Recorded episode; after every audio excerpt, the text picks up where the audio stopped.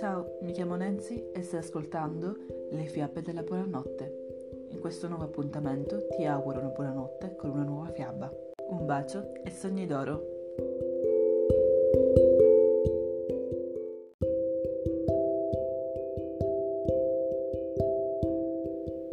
La servitù stanca. La storia di una principessa da un animo gentile.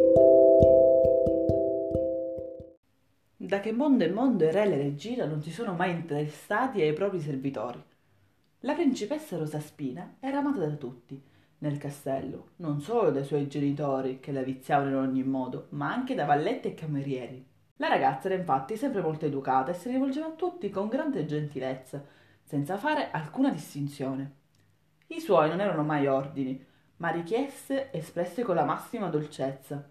È davvero un piacere stare al castello da quando c'è quell'adorabile creatura, esclamò un giorno la cuoca mentre lavorava con energia la pasta per il pane. È vero, disse la lavapiatti, con le mani dentro il lavello colmo di acqua.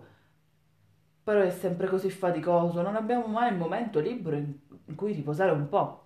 Il re e la regina dovrebbero capirlo. Figuriamoci, intervenne un valletto che passava in quel momento dalla cucina. Da che mondo è mondo il re e la regina non si sono mai interessati ai propri servitori. Se siamo troppo stanchi, a loro non interessa. Però vogliono sempre che tutto sia fatto nel migliore dei modi. I tre non si erano accorti che sulla soglia c'era anche la giovane principessa, che aveva sentito tutto e che aveva già cominciato a pensare a come risolvere quella situazione.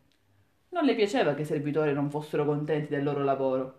Così corse dal re. Padre, vorrei chiederti una cosa, mormorò, sapendo bene come iniziare.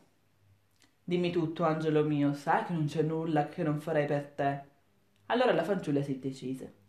Vorrei che tu concedessi ai nostri servitori dei momenti di riposo. Il re narcò le sopracciglia sorpreso e anche un po' infastidito. E come mai? Te lo hanno chiesto loro? Niente affatto, rispose Rosa Spina. È che mi sono accorta che sono sempre molto stanchi. Vorrei che fossero felici come noi. Il padre quella volta sorrise. E va bene, disse alla fine anche se non l'avrebbe ammesso mai, era contento che la sua adorata figlia avesse un animo tanto gentile e generoso.